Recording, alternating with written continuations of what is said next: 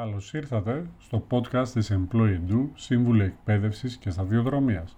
Στο σημερινό μας επεισόδιο θα αναφερθούμε στην ελληνική αστυνομία και θα προσπαθήσουμε να λύσουμε κλασικές απορίες μαθητών και γονέων.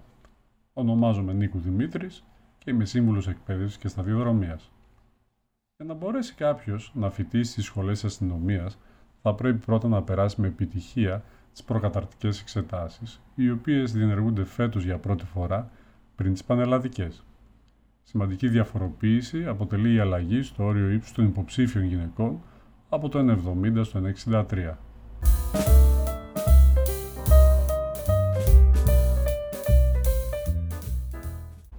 Οι προκαταρτικές εξετάσεις αποτελούνται από την ψυχομετρική δοκιμασία, τις υγειονομικές εξετάσεις και τις αθλητικές δοκιμασίες.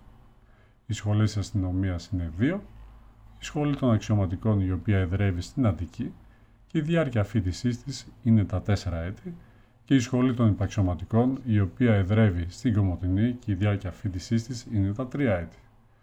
Τη σχολή των αξιωματικών της αστυνομίας μπορεί να την επιλέξει κάποιος μέσα από τον ενιαίο λύκειο και από τα επιστημονικά πεδία πρώτο, δεύτερο και τέταρτο.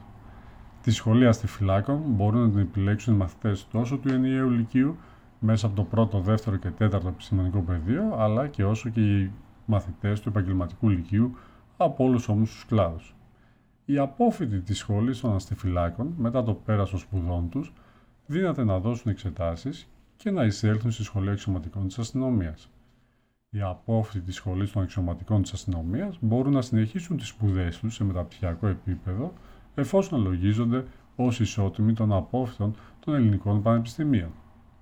Επίσης, οι απόφοιτοι των αξιωματικών της αστυνομίας δύναται να φτάσουν έως το βαθμό του αρχηγού της αστυνομίας. Οι απόφοιτοι και των δύο σχολών εκπαιδεύονται και καταρτίζονται επιστημονικά, πολιτισμικά, κοινωνικά και επιχειρησιακά για να μπορούν να καλύψουν θέσεις στις διευθύνσεις δίωξη ηλεκτρονικού εγκλήματος, δίωξη ναρκωτικών, διεύθυνση κρατικής ασφάλειας, διαχείριση ανάλυσης και επεξεργασίας πληροφοριών, αλλά και σε άλλους πολύ σημαντικούς τομείς.